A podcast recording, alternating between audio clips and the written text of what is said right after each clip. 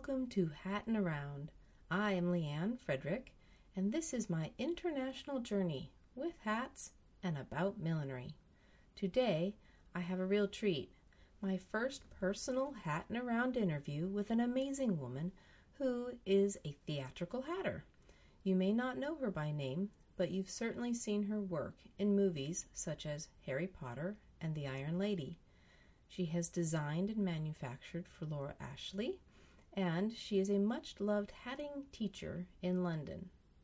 She is also a dynamic storyteller, so I've done very little editing to this interview, but I have made extensive show notes. Without further delay, I'd like to introduce Jane Smith. Can you tell me a little bit how you got started in the hat world? Um, my father was a production manager in the film industry, and I went to him and said, I want to be in films. And he said, start at the bottom. So I went and worked uh, in a costumier. Um, I went into the costumier, and the uh, person I was going to see in the women's uh, department wasn't there. And I was taken around by, um, in fact, the man that my father knew there. Um, and he took me down to the stockroom, and there there were lots of little blouses there with enamel buttons and beautiful things. And he said, "Oh, just just have a look around and see what you think." And I went, and I couldn't believe my eyes. Everything was very beautiful, and I went back to him, and he said, "You like it?" So I said, um, "Oh yes." He said, "Oh, okay. We'll start on Monday." Oh my! and, and I started, and I was there for about literally a month. It, it, sort of three or four weeks, five weeks maybe. And he came down to the stockroom, and they were doing um, big film for uh, with Genevieve Bujold and Richard Burton called Anne of a Thousand Days, and they wanted a little tiny. Um, it was about Anne Boleyn, and they wanted a little tiny French hood, little headdress for her double. She wasn't going to do the dancing. And I made it, and apparently he went back to the showroom and said, Look what we've got in the stockroom. And I started making hats, and I didn't stop. And I did never, I'd never looked at period hats before, but um, re- hardly at all. But I'd done sculpture at art school, and I was had been living with a sculptor, and I I had a big, I had a fairly easy 3D concept. I, it wasn't difficult for me to make them in the round. And I was surrounded by period hats in the costumer. It was L&H Nathan in Drury Lane. And it was absolutely fabulous. I was there for three and a half years. And I made all kinds of hats. Things like I did stuff for Tussauds, who had had costumes made there. I made um, stuff for D'Oyly Carte, and a lot of uh, films which were. I did small scenes in the films. I did one. The very first one I did was with Maggie Furse designing, um, and it was a film with Albert Finney called Scrooge, and I made a lot of bonnets that were round the edge of a cricket field. I think blink and you miss them, and the bonnets were bonnets were covered with beautiful little spriggy Liberty prints. Oh, nice. And they were, I made them so solidly that when I when Nathan's was taken over by Bermans, um, quite a few years later, I went to see the woman that was in charge of us when we were in the in the ladies' showroom, and she said, "I've got something to show you." And she took me down to the bins where the bonnets were, and my bonnets were still there, doing service because they were so solidly Wow. made. They were like iron, but they were not, they was they were good shapes. They were. It was. I don't know what Scrooge was done. I suppose it's about kind of eighteen thirty, something like that. So they had quite big brims and sort of little crowns. That's hard to maintain with the big brims. Yeah, Those but they were they were cast iron buckram and wire and they were really and and another one I did which was I, my first sort of um, film where I was given a bit of leeway was um, Ken Russell was doing um, the Music Lovers with Richard Chamberlain and um, I uh, Shirley Russell, fantastic designer, his wife, was doing the costumes. And one of the girls in the. I was still in the stockroom. They kept me in the stockroom for nearly the whole time I was there because they didn't want me to come up and get distracted and stop making hats. Um, and uh, I I did all the little straws. They had he had a scene where um, it was Glenda Jackson was playing was the lead, and they had a scene where there were a lot of little girls and, and people running through the woods in these beautiful white frocks, right white right dresses, and I did all the straw hats and the little with little flowers and kind of streamers. They were very pretty. It's still in the movie. It was still in the hadn't been cut. Um, and I did. I worked with uh, really interesting designers. Like there's one called David Walker, who's did really well known for opera, and there was a film with Sarah Miles called Lady Caroline Lamb, and I did. There was Coral Browne was in it, and I made some tiaras which were with they had beautiful. He did these beautiful designs with tiaras with cameos all the way around, different graded size cameos. And I bought these revolting brooches and sort of painted them down and made them look like ah. old cameos. And David taught me a hell of a lot about how much to leave in, how much to take out. I was kind of fiddling around with it. He said, "Don't do that, don't do that. Just make it simple." The shapes will do what you want them to do if you leave them. You know, you don't have to kind of do real. You're not doing real jewelry. You're doing something that's going to be seen from away, even though it's not like theatre where it's actually going to be seen twenty feet away. Film is different, but they're still they don't need the kind of detail that I wanted to put into them. Another thing I did was there was a designer at the BBC called Joyce Hammond. I think she's dead now, but um, she couldn't she wasn't satisfied. They had a resident hatter at, at, who did a lot of the hats at, at Nathan's, and I was starting to take her place in a way. And, and she didn't, uh, Joyce didn't like anything that um, had been made for the for her show. I think it was for something called Hazan. With it had Prue Scales in it, and I can't remember who else was in it, but um, they asked me to make some little tiny crowns that were meant to be very old and a little tiny fez that uh, that was sort of decorated. And I made this little fez and did tiny beaded trees on it like little peach trees. And I scrubbed it down with a toothbrush and black boot polish and made it look as if it just been dug up and the, and the crown again it was so solid. It was still going strong when I you know when I left three and a half years later it was, it was let out for all sorts of things. And the crown had a little sort of top on it like a bead upturned upturned shape.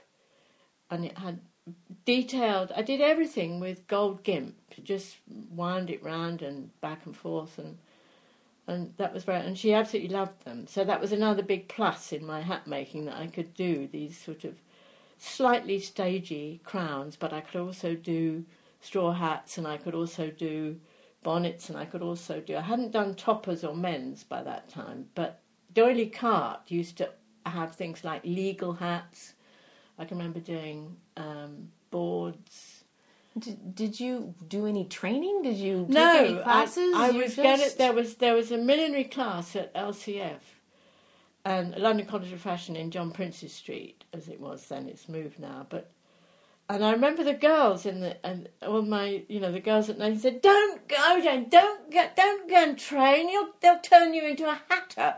You know they'll turn you into a millinery maker." And they wanted me to keep the fact that I looked at everything very fresh. You know, I I'd never sort of each hat I'd done I'd never done before, and that it's still like that. 40 years later, it's still like that. I still don't approach things the same way. And um, I, so I never went. I never went. And the, I had nightmare moments. I mean, I was doing, I did London Assurance, which um, the RSC were down the road at the Aldwych.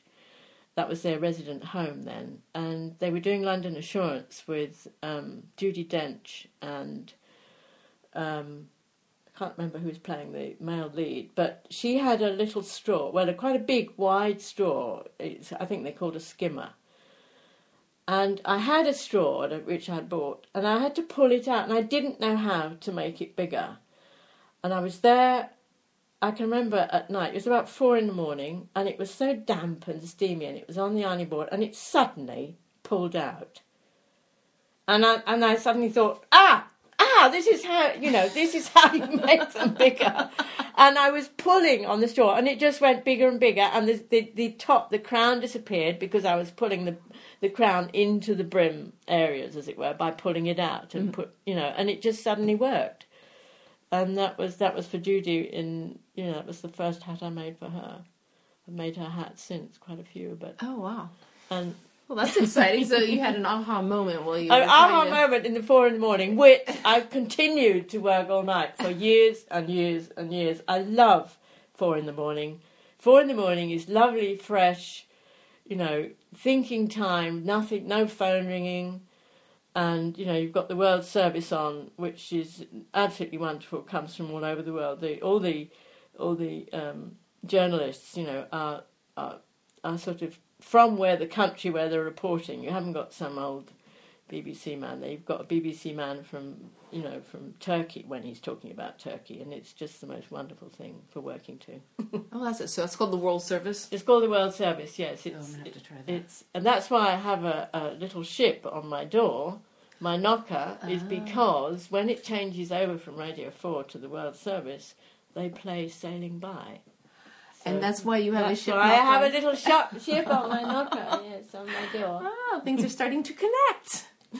so where did you go? At some point, you went from working in the stockroom basement. Yes, I eventually made it into the showroom and did a few things, but I was mostly making hats by this time. I was working night and day. And then something extraordinary happened, which was one of the women that came, one of the girls that came in from it was uh, you did a lot of commercials as well, and she was getting costumes for a commercial, and she suddenly said to me, Jane, will you make me a little boy's Edwardian hat? And I said what it's for, and she designed for Laura Ashley. And she designed those leg of mutton sleeves and those. beau- So she, Laura liked sort of. She liked that sort of Edwardian feel, and she designed all these skirts that went down to the ground. They became hugely fashionable. And Helen Messenger was her name, and she said, um, "Come and meet Laura, and let's talk about you doing some hats." Because she took these hats to Laura, who absolutely loved this little boy's they had the, you remember they used to have these flyaway hats, like really big brims. You see them on the beach and things when little tiny children used to wear these great big straws. It's, I mean, ostensibly to keep the sun off them, but in fact they used to have flyaway brims. and I went and met Laura uh, and Bernard Ashley, and she would she absolutely loved them. She said, "Oh, let's do boaters with, you know, with poppies and cornflowers and roses on them." So we said, "Fine." So she had Paris, Shrewsbury, Edinburgh, and to and Fulham Road. It's very early on, Wow. and um, in fact, I wish I had a photograph of her because she was behind the till once in Fulham Road. I wish I'd had that picture then. Um, and I made these little boaters in my flat, and they're selling like hot cakes. I couldn't make them fast enough, and they were. I wish again. I wish I had pictures because they used to be all over the bed, all over the chairs, all over the floor. I couldn't make them fast, and I've got girls working for me. I had about three friends working for me, and we used to just stitch and stitch and stitch. And I, um, I got more and more work until in the end um, I was married then, and we had we um, had to find a workshop.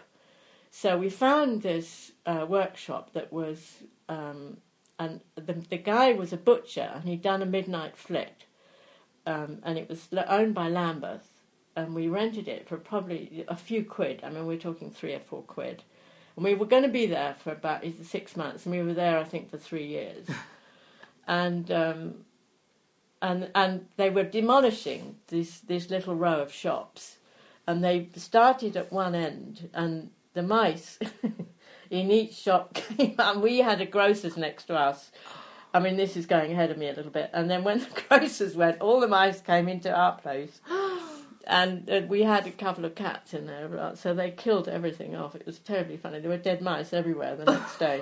Oh my god. Um, but that's where I did my first movie on my own without being in a costume yet. I mean, we've left out the bit that when I left Nathan's, um, one of my sort of idols in in hat making theatre, hat making world was Patty Pope, and she was in Nathan's one day. She'd done a whole load of stuff for a film one day, and she was delivering, and she said, "I know where you'd like to work, Jane. Why don't you go and work at Glyndebourne?"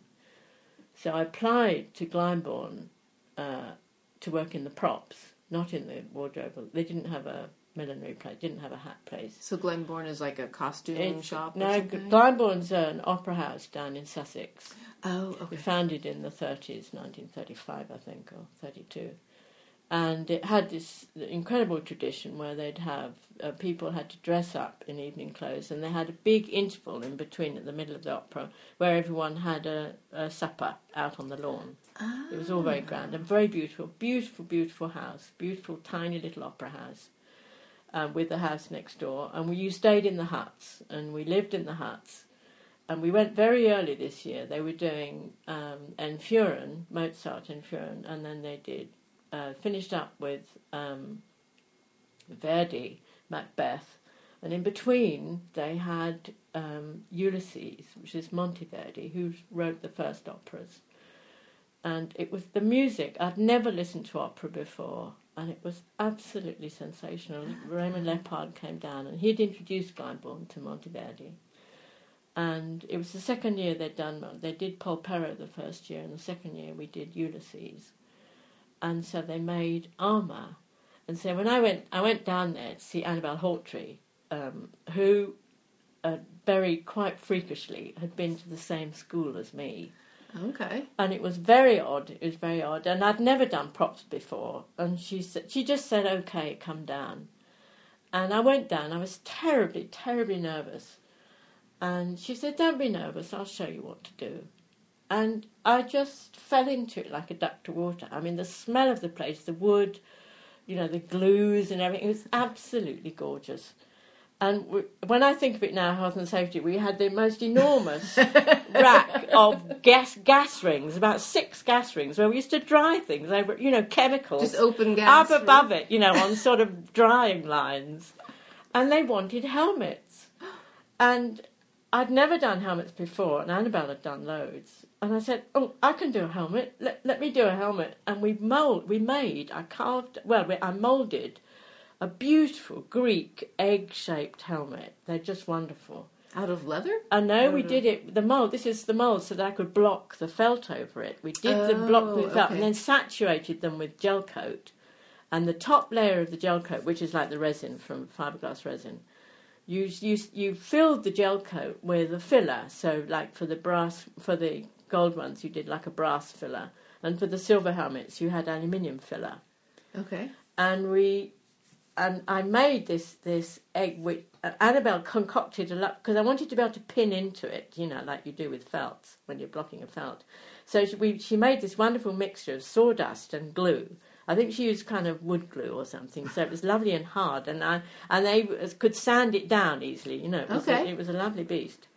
And I blocked helmets on it, and I did all the ones for the. I did one for Benjamin Luxon and we did Minerva. Benjamin Luxon was the lead. He was Ulysses, and then we had Minerva.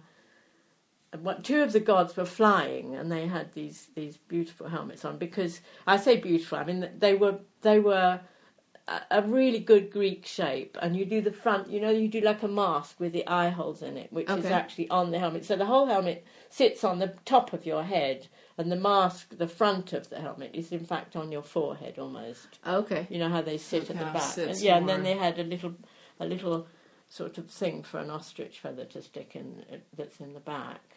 I just had, I just had such a wonderful time, and I learnt, I learned, I became completely in love with helmets after that. I'm still in love with helmets. Ah. I absolutely adore them. I've done quite a few shows where I've done helmets in in the past.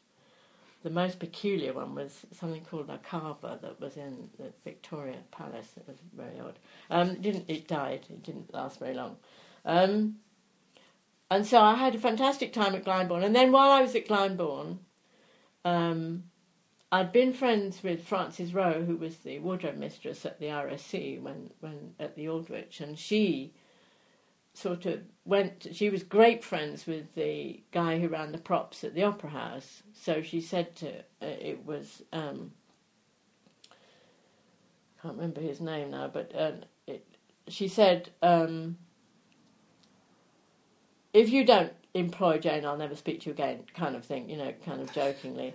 so, That's helpful. That's a good reference. so, and and I didn't, I wasn't that, I was not, I was very inexperienced. The one season um, at Glyndebourne lasted about seven months. I mean, the last opera was incredible. It was Oliver Messel's um, Macbeth.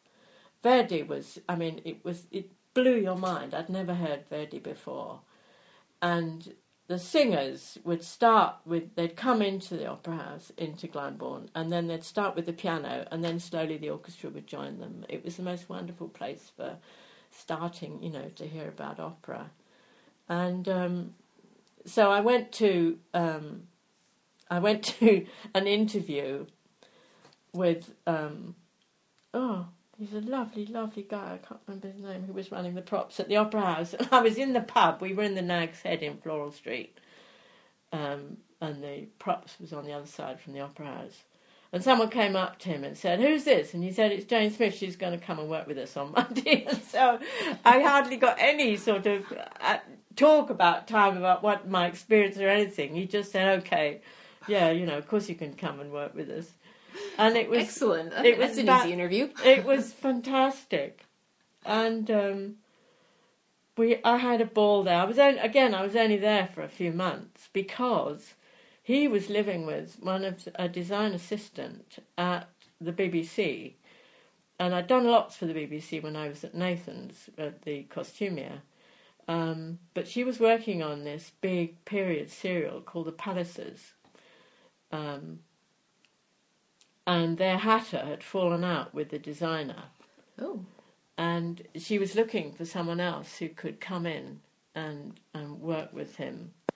He was a, he was he was Welsh, and so along with the Laura Ashley thing, which I was still doing at the same time, oh, you so you're doing the all the Laura time Ashton at the same time. Oh. That's how I got to be called Jane the Hat, because as well as the Welsh, it's a Welsh thing where you know, like you, you have the baker, and you know, the, Jane the Hat is just a sort of Welsh phrase. So along with Laura Ashley, I was with this Welsh designer at the BBC, you see, and he started calling me Jane the Hat because of Laura Ashley.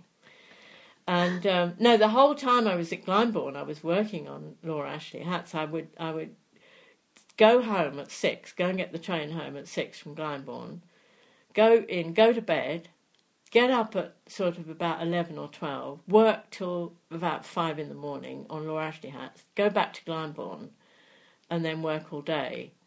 And then I did that for months while I was there. So you don't require much sleep. I didn't, I don't really. I, I've, I don't, I still don't require that much. That's I, amazing. and I'm, dri- I'm I was then I was completely driven. Um, if somebody wanted me to make something, I just said yeah, yeah, yeah, okay, yeah, and I would make it straight away. And and Laura's stuff, the Ashley Laura Ashley's stuff was like that. I'd made box after box after box hats, and it would just and I'd deliver them to Fulham Road, and then they became more and more popular, and we started doing. I still was just doing summer straws. Um, I'm just trying to think when it got more so. I think probably when I was at the Opera House, it was starting to grow a little bit big, and I started to have girls working for me because by that time I was in I was in my first studio by then. Okay. Um, I mean, the first film I did in the studio. Yes, I was in the studio by the time I went to the Opera House. Um, so, the first studio, the, the first film I did on my own was Bugsy Malone, which was fantastic. That was really sweet. It was, it was lots of dance girls in there. I did. We did little feathery hats. Yes, that was all done in the studio. That was all done in the workshop. By that time. Was that here in Battersea? No, it, funny enough, it was two streets away. So Oh. it's uh, I've gone in a big circle of you know what I the the places I've worked. Because the second place, I was at the Opera House. I was at the Opera House for about six months, I think, and then I got this big, huge serial because the BB. I took a hat in. I took a hat in. I did a hat. There's a gorgeous old actress. She's, I think she's dead now as well, called Fabia Drake and I did um, a little cap in black lace with all sorts of bits. I had lots of bits, and he gave me lots of bits. And used to, they were all based in Television Centre then on the third floor. The costume department was on the third floor at Television Centre, and it was, a, you know, Television Centre is just a big ring, a big circle. Okay. So you'd go round, you you could walk round there, and everyone would call out. You know, they'd say, "Oh, come and see me about this." Oh, oh, Jane, come and just when you've done that, come back and see me. And you'd go round because all their offices were kind of open offices. So you'd do things. You know, some mothers do have a more, you know, kind of the two Ronnies. It was all sorts of stuff you'd get called in to do.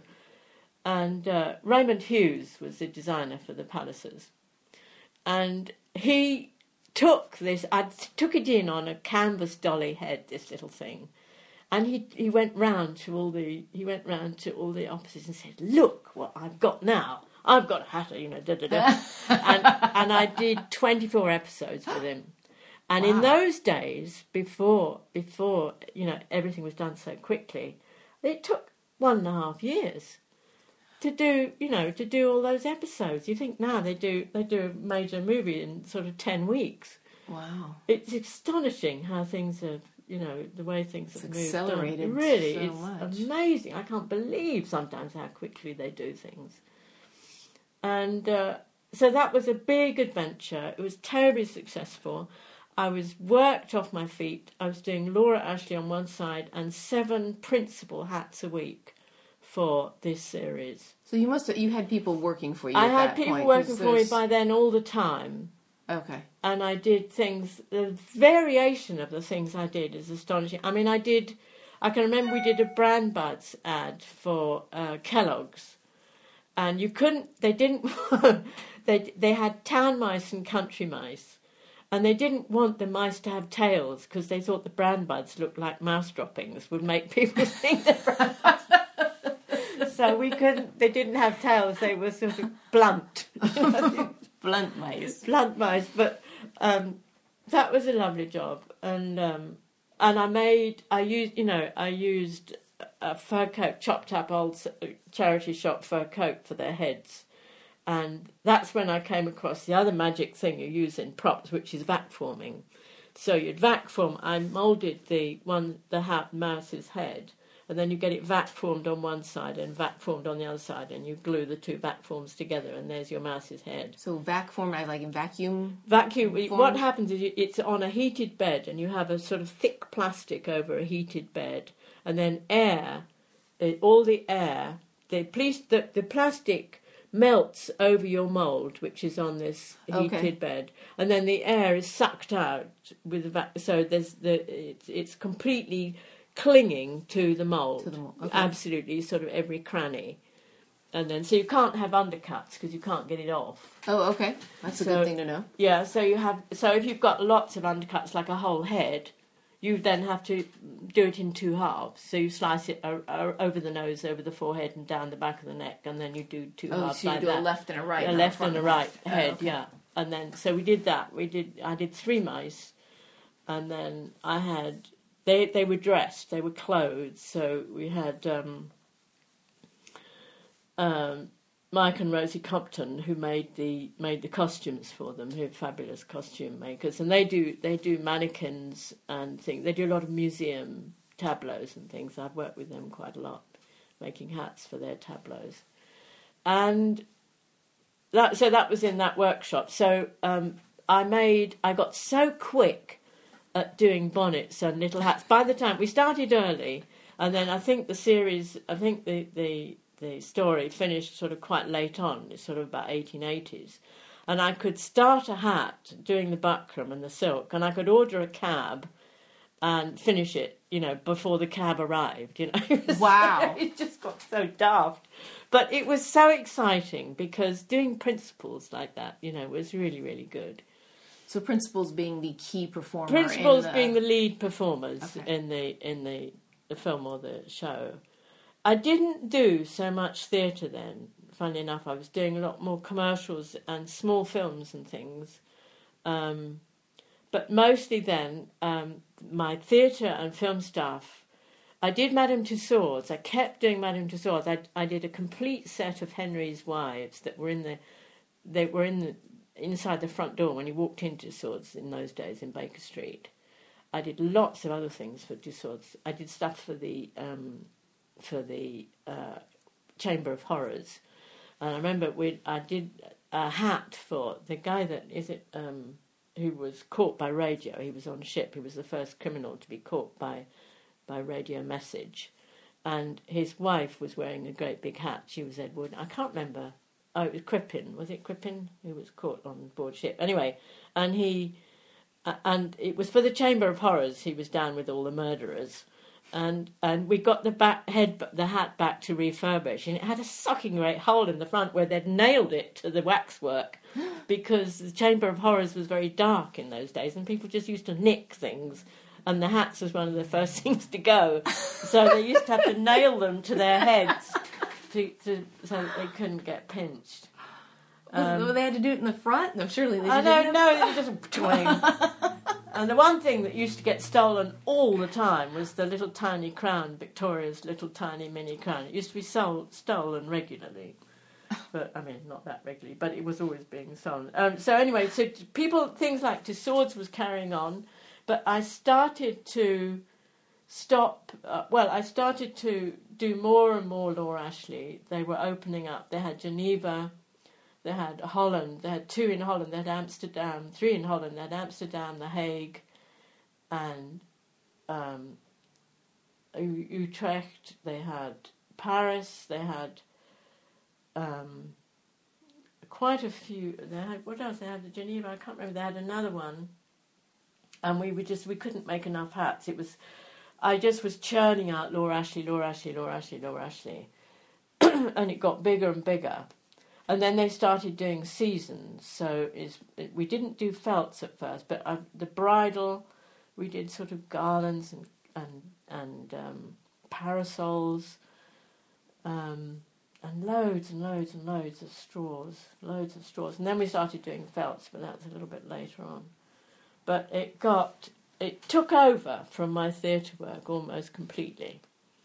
I had some really nice girls working for me uh, uh, in those early days, and they, a couple of them stayed. One of them stayed with me for twenty years, Wow. and she was the one I sold my business to at the end. She had two. there I sold my business to the girls who were working for me at the time, and she was one of them. And she's still going strong. She's a very, very good hat maker, Tracy Mogard, who's um, got her little shop. She's changed it from Jane Smith Straw Hats when I opened a shop, and changed it to Herald and Heart in Rye High Street. She's there. oh. She's very, very good hatter indeed. She came to me when she was 19. Wow. Now Herald and Heart, I just read in. They're very good hatters. They've been going since here.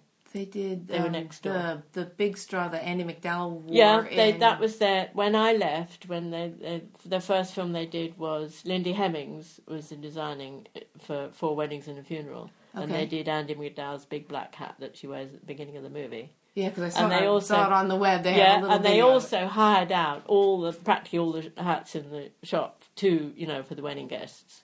Wow, that so it sense. was a good big movie for them. The new work, the new workshop. Then I moved out of this workshop in Battersea and into uh, Lambeth Council. Uh, drew the line and said that we had to move, and we desperately looking around for somewhere and found Lambeth Council again. Gave us one in um, Road in Brixton. Used to be called the Front Line, and we had three floors of this very beautiful old shop that had a pine. The, the ground floor was completely lined with pine panels and it was beautiful upstairs. It was very big.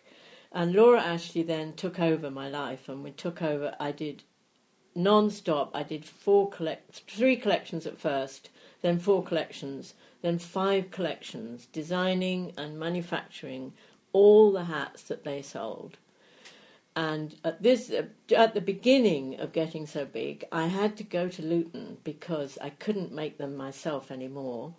We'd started, I'd started going to Luton and finding the wholesalers where we could buy straws. And I started buying different straws, and I got to know William Fisher, the company William Fisher, very well. And uh, the gentleman in there was very, very helpful, and he used to tell me where everything came from and how it was made. And I used all different um, straws for different jobs, and I got to know a lot about what, how straws were made and how they looked when different fibres were used.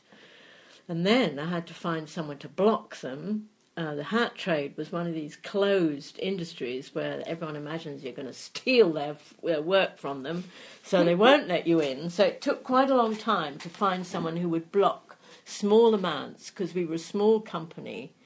And uh, that's when I became Jane Smith Straw Hats. I couldn't be Jane Smith Hats because there was one of those in America. So I had to be Jane Smith Straw Hats, which suited me fine. And I mean, I decided to call myself Jane Smith Straw Hats. And then um, we found a blocker who would do small quantities because they were used to doing sort of hundreds of dozen and it, they could only make money. The hat industry was undercharging and they went down a lot in in they a lot of them nearly died. I was blocking by this time in 72. I met Laura in 72 and then sort of a few years later I was in the hat trade proper and it was dying all around me. Huge factories. We went to a factory in, in London where we had we had a, a car with, with no roof. What do you call it? A convertible. We filled it with blocks from this factory for three three pounds fifty, and the bumper was touching the road. Um, because the factory, the whole place was closing. That's where I got the foundation of the hat blocks that when I had my shop was the foundation of what we used to use. Wow. And they were loads and loads. A lot of them were really old fashioned, but loads of them were very usable. I had load I had loads of domes, all different sizes, you know, just from a vast factory that couldn't afford to be in London anymore and wasn't it was called J. Cole and it was closing down and industry was closing down around us. And the reason, one of the reasons, my theory is that it was it was so undercharged. It never charged enough for blocking. It never charged enough for its for its wholesale goods, and um, it had been using. It had been running on empty for a long time. You never had designers in Luton. You never had you, the block makers that supplied all the stores used to use the old blocks just from years past. That's why when I first opened my shop, everyone used to come in saying, Oh, I can't wear hats, nothing fits me. And the reason is the blockers were still using 50s shapes that were too small and they were designed to go round perms. Oh. And, you know, the, the period had changed and they hadn't changed. There was no. There was uh, me and someone else who went in. We were the first designers that went in there and started saying, make them this big, make them that big. I want this shape, I want that shape. And we were not the very first, obviously, but we were using, we were changing the look of hats that people wore quite dramatically. Um, you know, I was doing shapes that were 1920s looking, Edwardian. Um, I could do them standing on my head, and, and they were so popular. Um, we couldn't, uh, you know, they they were they were opening up all over, you know, all over the world. Laura Ashley was sort of getting bigger and bigger and bigger and bigger. Um, and I was stopped doing theatre hats altogether, and that went on until about. I decided I had to move out of Brixton. I think um, Lambeth called the tune again and said. Um, you must go, and we'd pay paying eight pounds a week for this for three floors for Eight this pounds eight pounds a a week. week. And in the middle of that was the riots in '82, Oh. which were absolutely horrendous. But they were sort they weren't black and white riots. They were actually riots against the police who were treating everybody abominably. And we had we were right at the far end of Railton Road, and it started at the beginning of Railton Road. And um, I can remember the sort of uh, the stones being thrown. You could see the stones. You could see this body of people coming up the road, and with the stones going over the top, and then they discovered that the shields the police were holding were flammable, and so they couldn't use them anymore. But it, the, at the very first night it started, when this huge, big pub was went up in flames. It was very racist pub. It was a horrible place. No one was sorry it was going up in flames. I shouldn't say that probably. Um, but um, and then and I can remember and I wanted to get into. I don't think my car was working, and I wanted to get into Brixton, and there were police cars bombing down past my flat. And I wanted to run into the road and say, "Take me with you! No, take me in, take me in, so I can go and see if my place is okay." And my my husband at the time, he rang he rang this guy that was opposite us, and this this fireman picked up the phone and he said, "Just tell just tell me, is my place on fire over the road?" Mm. And the, the fireman said, "Look, I can't look out the window, mate. I'm trying to put a fire out here." you know, but he answered the phone. he answered the phone, and all this guy's record collection was was ruined. Oh. But he oh. gave me one record that's got the corner burnt off. It's upstairs in a frame and it says "Never Letting Go." And it's a frame. And it's a frame from his collection. He gave it to me because it had a little girl on the cover with a beautiful straw hat on it. Oh. But we didn't have any damage. The place two doors down from us, the post office, burned to the ground. And apparently they were out in the middle of the road hacking at the safe trying to get it open and they couldn't get it open. Oh my goodness. But it was a fairly horrendous time. But the, the, the, the riots were, it was it was not a game. We were more or less black and white, black and white, all the way down the road, like alternate, and we were all great friends. We were all neighbours together, and it was it was a terrible time. But the police were so aggressive and fierce with everybody. You know, they would arrest people on sight. There was a group of uh, guys on an opposite corner that they arrested just because they were black, pretty much, and they bundled them into the back of a black Mariah and they got them to the police station and said, Now who are you? And he was a local councillor. Oh. You know, it was so it got so daft, you know, it got so oh. sort of peculiar. Anyway, I needed I had to get out when when I split from my husband and, and he went back up to North Wales, I needed to get out of Brixton. It was a little bit rough there and I was I was sort of in the middle of it all really. And I was looking desperately for somewhere else, and um, I went. I came down uh, this street, St Philip Street, and I went down there because I was working for Tussauds, um, doing another set of the Queens, the Henry's Queens, and the jeweller for Tussauds lived down the middle of St Philip Street, and I walked past this little shop that had to let Oh. And the oh. whole street was Peabody. Okay, that's that is that's the Peabody company, Trust. It's one of these. Yes, it's one of these um, uh, trusts that that, that they, he built houses for workers, and the whole of St Philip Street, which was built in 1860, was had been Peabody for many years, and um, I sort of applied to them to come to this little place, and they said yes, and they you had to have solid gold references, you know, because they were very careful. They didn't want people to exploit them. And I can remember I had a lovely letter from my sister when we were all moved in, and he said, "Here's a nice bit of news for you to uh, go to sleep on, Jane. The rent is two thousand a year." And that at that point, after you've been doing eight a month, was that seemed like a lot? It seemed like a lot, yes, and it was it was just wonderful. And we had we had loads of my friends came and helped me move, and we had loads of stuff in, in Railton Road, and it all had to fit into this smaller building. But we managed it, and the big, huge work table I had to go in through the window up on the first floor. Oh my! Because the shop area wasn't fit to work in. It was too it was too derelict downstairs, and it had a big shop window. And the strangest thing of all is we didn't really know. You know, I didn't really know what we were going to do down there. So shop. What can we do with a shop? So then we thought, hat shop, you know, open a hat shop. And so I had a sign painted, Jane Smith Straw Hats, which I've still got downstairs here. And um, we opened the shop, and we were still doing Laura Ashley, and um, nobody turned up. I sent invites to all sorts of people, but nobody turned up except the fashion editor of Vogue and the fashion editor of Brides magazine. Wow. And it was That's not bad for and it was incredible. And I had all my friends, you know, the bikes outside were sort of three deep. And um, we had a just it was a lovely, lovely day opening the shop. And with I'd got a friend of mine to build me beautiful shelves and then I had the front window sort of it was very it was very sort of it, it wasn't fashion. It was just very sort of nice hats.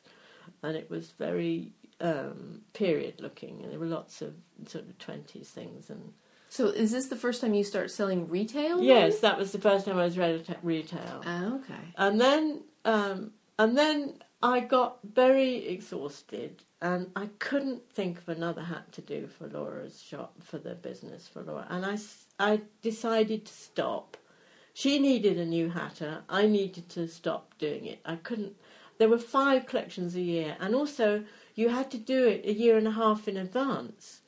You know, the fashion world had changed completely, and Laura actually she hadn't died before that she died after that but so i'd done 14 years really hard slog and become very successful and i'd had a lot of publicity in the magazines and they all knew who i was which is how my shop just about took off because i wasn't when you're working for a, a big named um, person like laura Ashley, you people assume that she does all the designing so you don't get credit for designing her stuff so um, I, I wasn't credited in the shop, but I was credited in the magazines when I did fashion shoots for them because they knew me through the hat. So the labels didn't say Labels Jane didn't- Smith for no, Laura Ashley. absolutely It not. was no, just no, Laura just Ashley. Laura Ashley inside. But of course, the magazines. Then I did stuff for Honey. I mean, that's defunct now. But there's various and Marie Claire and various big magazines all knew, uh, you know, who I was. And so then when the shop opened, um, it took about it took over a year because I was in a tiny side street to really take off Mhm. and to get enough of a turnover. I think we were still doing Laura Ashley at the beginning, and it really was slow to take off. And then it just sort of went, and it was really exciting. We had all kinds of racingy people in there, Ascot people, and the best ones were the Irish women that came, the Irish families that came over, and they wouldn't go to the races on with the same hat on twice.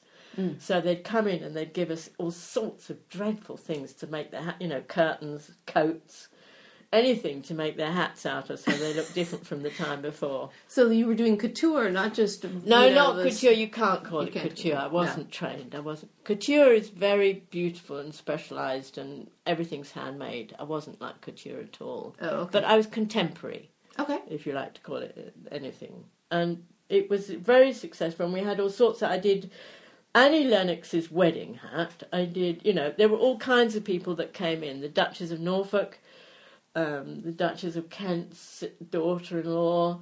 We did all sort, and I made about six hats for Sarah Ferguson before she was married, including that her first date with the Duke of York when she went to Ascot with Diana. And I was going to. I had the fashion editor of Vogue came in once. She was she was a lovely woman, Anna. Anna something or other. She was just. She kept looking outside at her BMW, thinking it might get get on. No, this this was in Brixton. Actually, I'm going back a bit for her, thinking it would be on four bricks.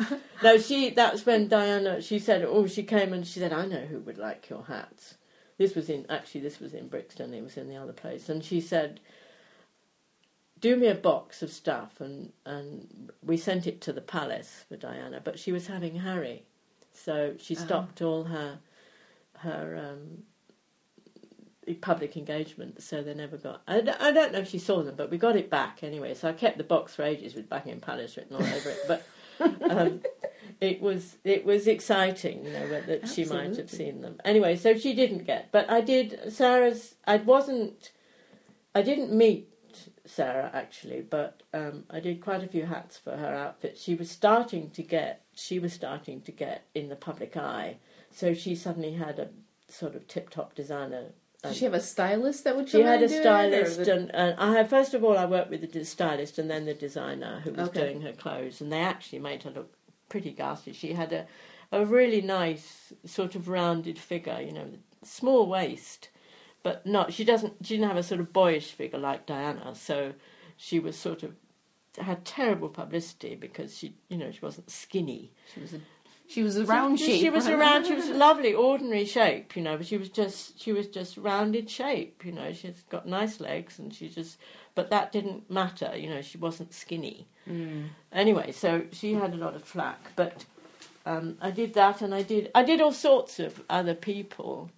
Um, um, I made a hat for. We made a hat for Jimmy Mulville, I think. What I can't remember his name. Who was who became the founder of Hat Tricks, which is a big uh, comedy. Oh, thing. okay, I can't. You'd have to look that up to make I'll sure I got his name right. okay.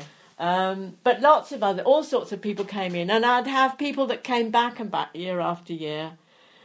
We had this beautiful little. I remember this Swedish uh, woman who's, I think she was a journalist. She came to London once a year in the spring. She used to come every year and buy a hat. And that happened quite a lot.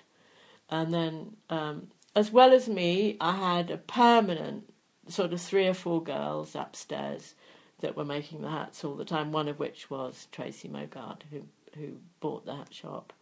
Anyway, so I'd stopped doing theatre and film completely, and I was just doing that. Then I was working non-stop, non-stop, non-stop. I got very, very, very exhausted, and um, I had this strange man come into the shop. He took pictures of me. I think he worked for something like Horse and Hound or something like that.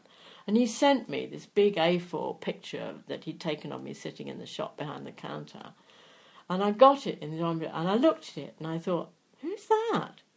And it was me. Oh, I looked terrible. Abs- my eyes were dead. I just, my hair was a mess. I looked absolutely dreadful and I felt dreadful. And I got to the point, I said, I've got to stop, I've got to go away. And they said, go and write a book. Go and write a book about straw hats.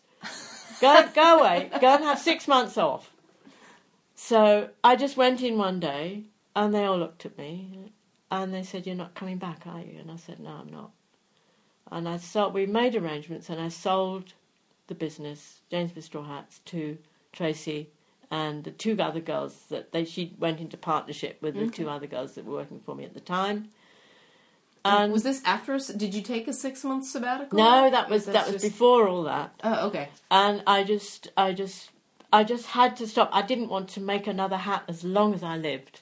Oh, you were really done. I was really done, and instead of having a nervous breakdown, I left, sold the lot. All my dearest friends said, "You can't, you can't do that. No, you're well known, you blah, blah, blah." you know all that rubbish." And I said, "It's done. It's done. I've done it." And it was heaven. It was total heaven. I rode around on the tops of, I kid you not, on the tops of buses, looking at the sculpture. I went to Paris to see the Modigliani, the Degas. I went to Glasgow, the city of culture. I went up there for a week. I was going to all the cathedrals. I was looking at sculpture non-stop exhibition. I went to Edinburgh. I went all over the place. I was craving for stuff for me. I was hungry for, you know, sort of paintings and sculpture and everything. It was an incredible time, absolutely incredible time. Then I ran out of money. As one does. As I, I moved into here, I moved into where I am now. I sold my house. I bought a house. I sold that. I'd done this place. This place was a hollow shell. It had been used by caterers. There was no bathroom, no kitchen. I'd done all that. I spent all my house money, and I had nothing. And then I thought, oh, I'd better get a job because I ran completely out of money. My family thought I was completely nuts. And but I'd had I'd recovered myself. I'd, I'd recovered myself, and I was I was back to Jane, and I started looking for work.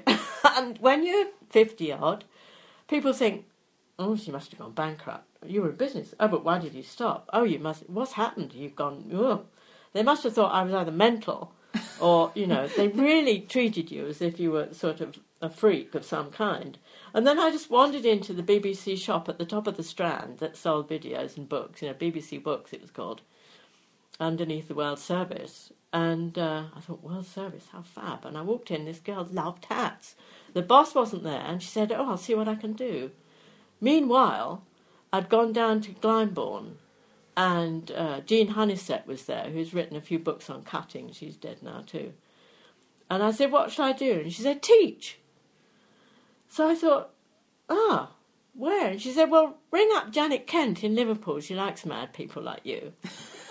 and and I, I I rang Janet up and she said, Oh, all right. Um, yeah, that'd be nice. I haven't got anything at the moment. It's not right, quite right, right time. I'll see what I can do. And I went away for, on a holiday. I had a small holiday. Um, and I came back and there was a job on the map from the World Service, and Janet said, "Come next February." Oh. So I suddenly it, things were turning around. I went in and I worked in the shop. I like working in shops, and I like you know I love working with the customers. So I was there for only a short time before they snatched me down into the intern, internal bits of the World Service into an office because I'd managed a business. And I was suddenly working on a computer all day long, you know, selling videos to, um, you know, the third world. And I'd get, we'd get all these lovely little letters, you know, saying, Dear Christian Mother, please send me a BBC radio. I would, you know, I will pay you when I've, you know, I've saved up enough money and we get these beautiful pleading letters. I mean, they were heartrending, heartrending. But I loved it there. I absolutely loved it. I made some good friends that I've still got now. And I did nothing. I didn't make it. I never wanted to make another hat. I thought this was heaven. oh, and so you were still off of hats? I was off hats, completely off hats. And I remember I walked in there, and the and the guys in there. I was there was we had a beautiful an ex ballet dancer who was my boss. She was absolutely sweet and these two guys that were working in there, you know, we sold videos and DVDs and tapes, a lot of tapes, and we sold all the we sold all the sound effects. The BBC sound had this huge two thousand pound sound effects set of CDs.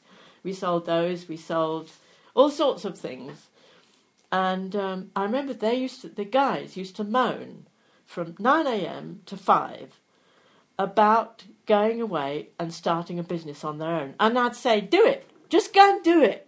That's all you've got to do. You just can't. You can't. Both of you could do it. One of them wanted to be in the music biz. I said, do it. And they, because they couldn't understand why I could stop work having a business and want to work in an office. You know, I was doing it the other way around. Anyway, so I.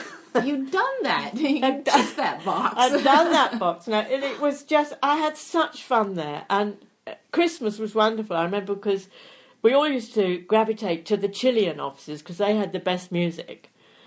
and then, and I was there for the seventieth. Um, John Timpson was the was the um, managing director, and he was the most lovely man, so approachable and friendly.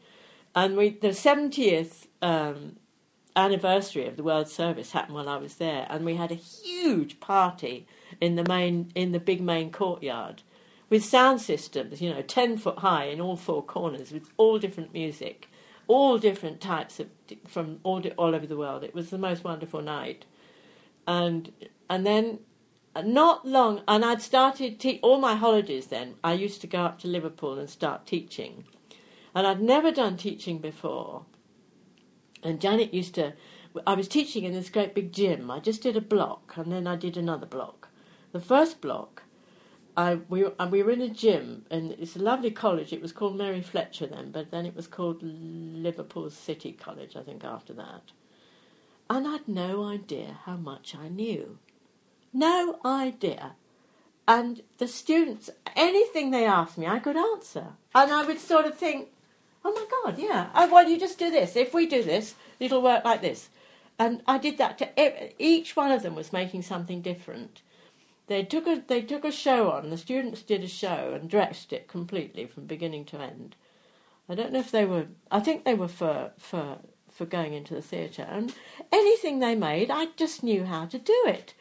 And I thought, this is you know, it was sort of nice. I really enjoyed the students. I loved the teaching. I loved them finding out that they could do something, that they could do what you were teaching them they could actually make the hat that you were teaching them to do.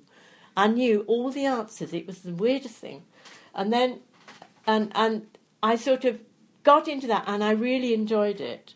And then something quite strange happened. Um, I was walking down somewhere uh, in town and I met Mary Husband, who was a designer from the Beeb from years before and she'd done the two Ronnies and lots of big, huge musicals. And she said, "Where have you been?" and I, and I, I just, I was ready then. I suddenly, I just, I don't know what it was, and she, she was doing something with Twiggy. I made Twiggy three cloches, and I was in cosprops with John Bright, who you know was an old friend as well, and I'd you know known years before, and suddenly it was just way, and it was it was nice. And I started, and I was introduced by an old, old hattie friend of mine, uh, Mark Wheeler, who was had been hatting all along in theatre, and he took me to Regent's Park Open Air Theatre and shared a show with me. Oh, It was so it was so nice of him to you know half the money he was going to get half the money, and he just let me do the other half. what a gift. It was incredible.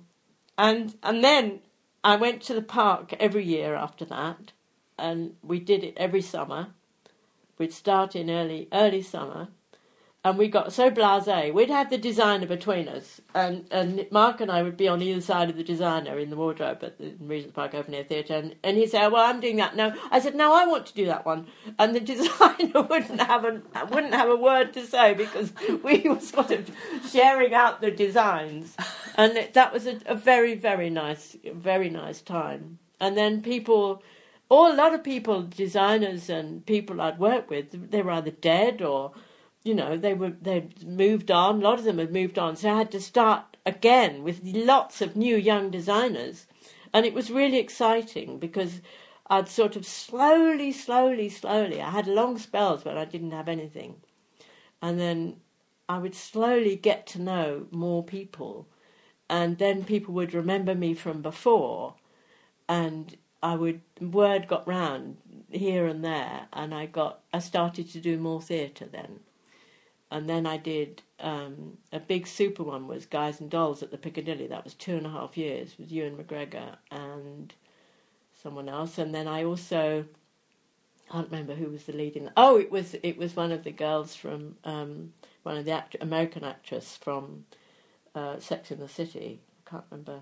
Sarah Jessica Parker. I mean, Jane, I can't remember who it was now, but she was terribly nervous actually about coming onto the English stage. Um, but uh, and then I did what else? I did um, another early one was I, I I'd met I met Consolata Boyle who who did the Queen. I think she got an Oscar for the Queen. Did she Oh, get an. Oscar for it?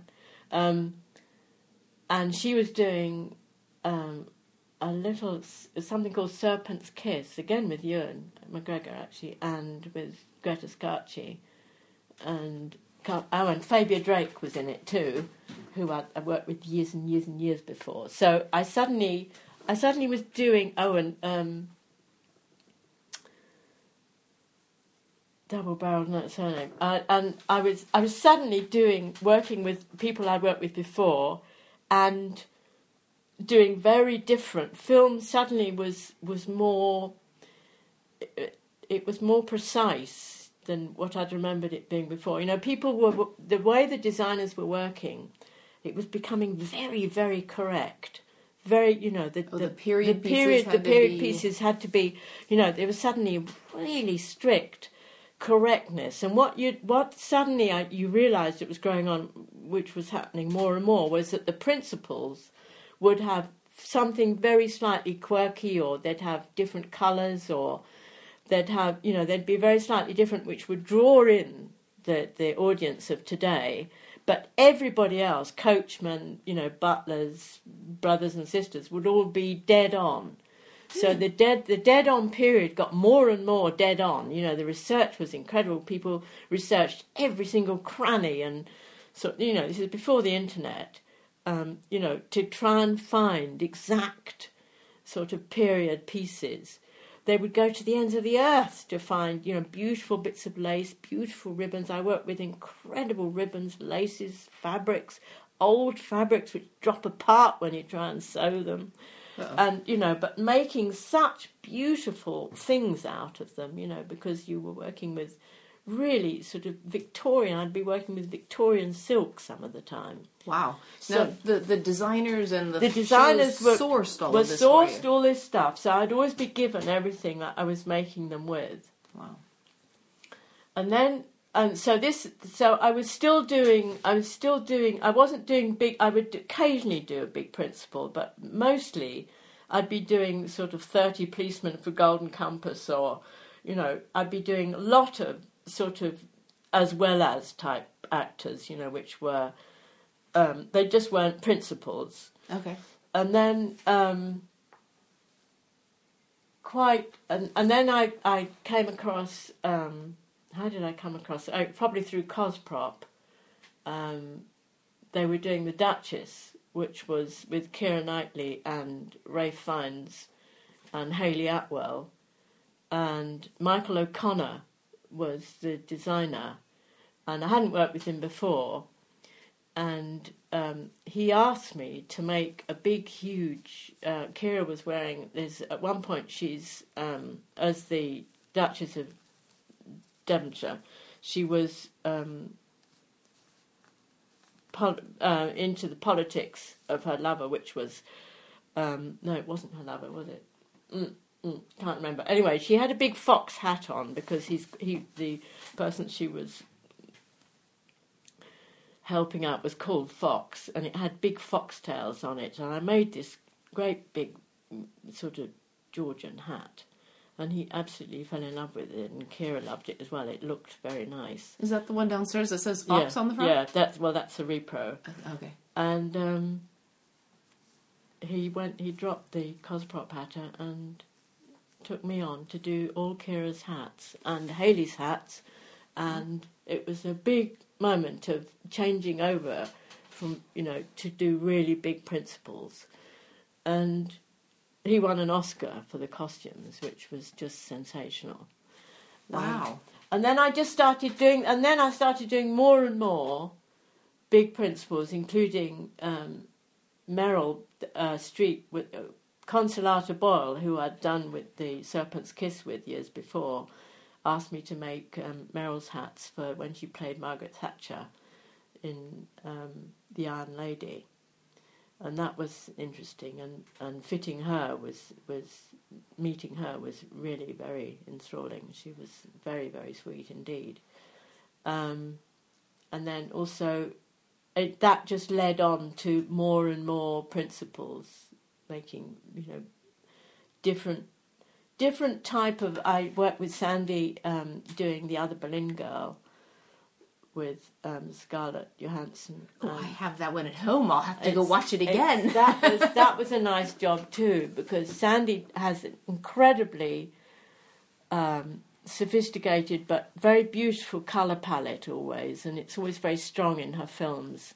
She's won three Oscars for for costume design. Wow. She did uh, the Kings of the Gangs of New York, and and she's with um,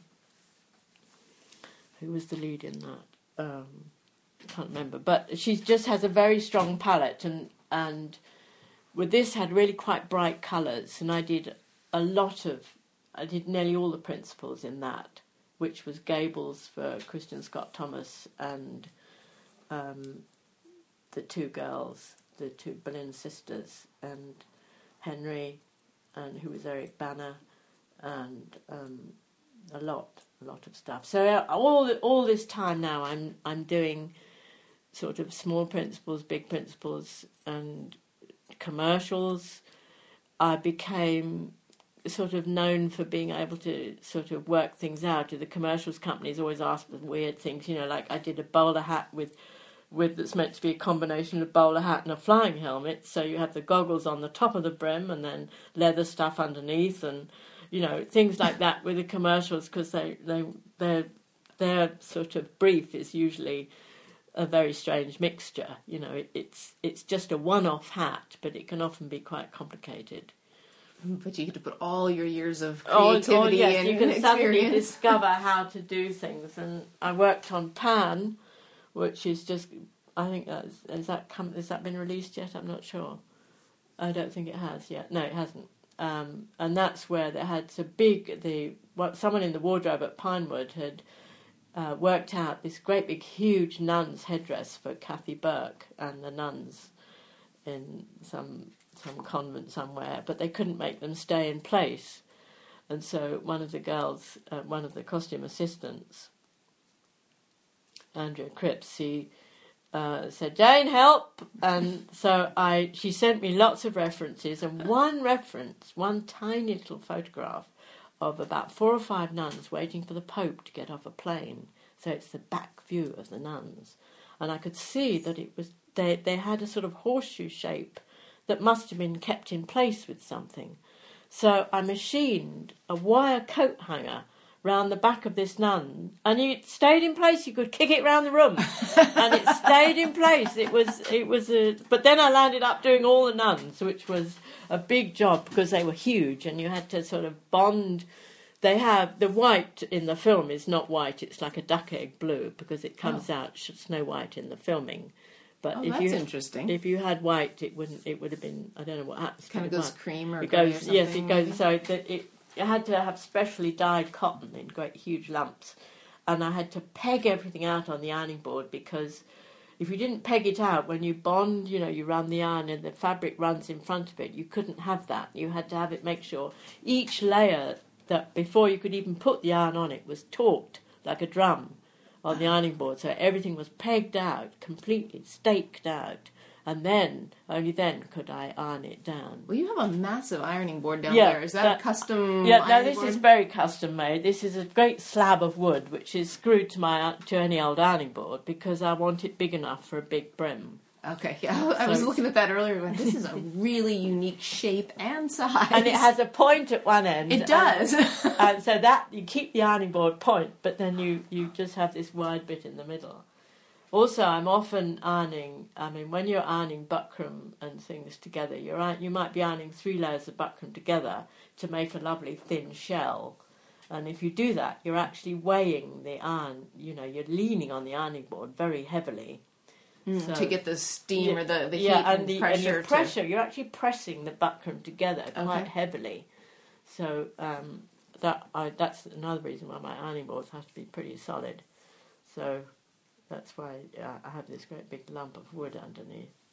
Well, I saw the picture of the nun hat with the big wings on it on your website. Yeah, so that that was one of them. That was that was, um, and I, it was it's terrific fitting them at Pinewood because one of the nuns came. She'd come from makeup, and she had her her. She was meant to be very scary. She had a little skinny face. She was really terrific looking, and she they'd put her false teeth in the front, so she had these kind of ratty teeth in the front, long teeth that stuck out, and then she had wire little wire glasses. She looked absolutely horrible, and she kept pulling sort of gruesome faces. It was very funny. But this is to show the director when you know with the nun, with the headdress on as well. She looked absolutely fabulous. Really squeaky, horrible. This second's going. this section is going to be on your teaching. Um, I went from Liverpool and then I met an old friend who invited me to teach at London College of Fashion in top of Oxford Street. And I went from there. I started doing Northbrook College. I taught at Bournemouth. Little blocks of teaching for uh, period hat making. And at Bournemouth, I designed, they had no blocks that were really suitable. They had a couple of domes. So I designed them a complete set of wooden blocks that would be good for period hatting. I think they had about six or eight blocks. Um, and then I started teaching at Wimbledon in the summer sc- in in the summer school and small blocks in the term time. I then went to Rose Bruford and did small blocks of teaching there. And Kensington and Chelsea. These are mostly connected with people I knew. I got the jobs because I was teaching, I was working with people I knew. I'd picked up friends along the way and they invited me to teach. And I was doing about six London colleges at one time, uh, all just in blocks of teaching along the way. And meanwhile, the, uh, when I'd first been looking around for a job, I'd walked into Morley College and I had a picture of my shop, my little James Smith Straw Hats postcard. And I went to see the um, the head of the uh, fashion department, and she said, "No, we haven't got anything, but I'll have your card." She pinned it on her wall opposite her telephone, and six years later, she rang me up. Six So, years, it- okay. From 1990, I sold the shop in 1990, and then in 1996, she invited me to said because that's how long it took for the room to come free. That everything that was happening in the fashion department for the, for for there to be a room free where she could start a new course Wow. because they didn't have any hatting, and they had the most wonderful head of fashion department called Janet Brown, who's now gone to the V&A, and uh, she took me on. I had no qualifications for teaching or hat making. I just had uh, 23 years experience, and and uh, so she just took me on trust. She was very, very sort. Of, it was quite bold of her to just. Take, she really didn't have anything except what I'd done, what I told her. And I started at Morley College with the bare tables, brown paper, and scissors. And that's all we did. We just we made 19th century bonnets and hats from buckram and wire and fabrics. Had no blocks at all. We had one little dome. That's all they had. And uh, about quite a few years later, six about f- 90, about four years later, they got the first set of blocks that I designed for them, and then they've gone from there. And I've been teaching there ever since. And it took another few years before I did the second day. So I started off with the first morning from 10 till 1, and now I do another morning from 10 to 1. I do two mornings there, 10 to 1, teaching. One's contemporary hat making and one's the theatre hat making. And I get left, I get overspill from the colleges for the theatre hat making, and this term we've got someone from the National Theatre costume store who is going to be able to renovate all the period hats there now that she knows how to do it. Okay. So that's very useful. And I used to get uh, students from, especially from LCF, because they'd cut out all their millinery classes, they had none left.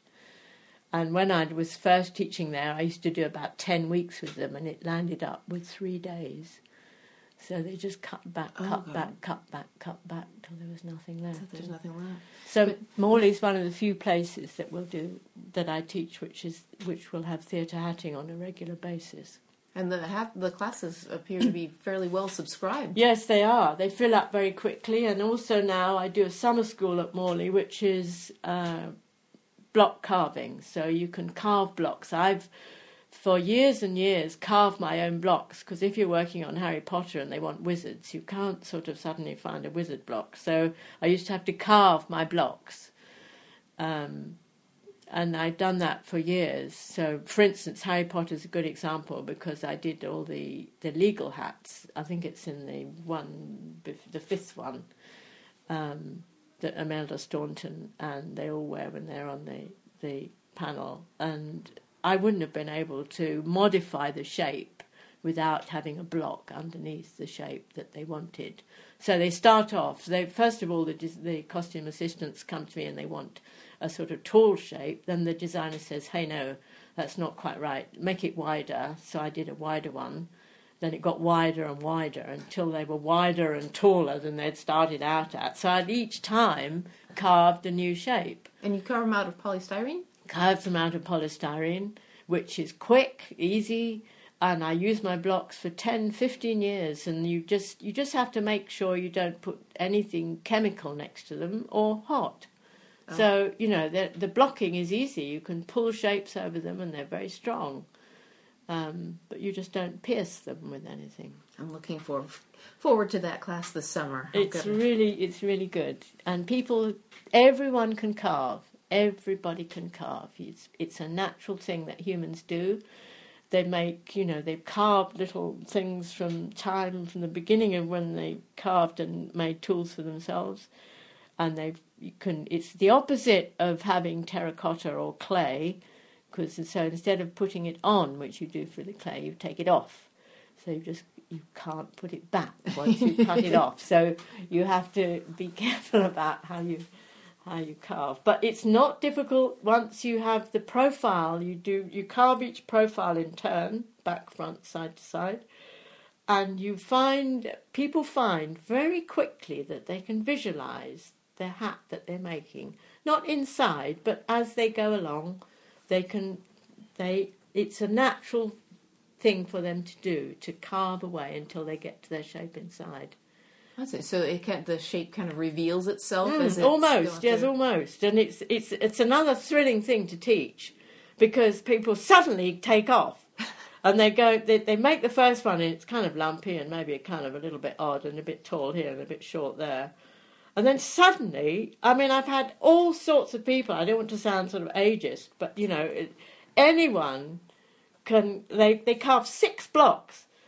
You know, crowns, two brims, three crowns, four crowns. You know, it's just incredible once they take off. It's really exciting. Oh, I'm looking forward to taking Yeah. that class. well, Jane, this has been absolutely an amazing afternoon. Thank you so much for taking the time to talk with me about your journey through hatting and and uh, and I look forward to getting more and seeing more of your hats and movies in the days to come. Thank you. This was Leanne Frederick with Hattin' Around. I tremendously enjoyed hearing Jane Smith's journey of hatting, and I hope you did also.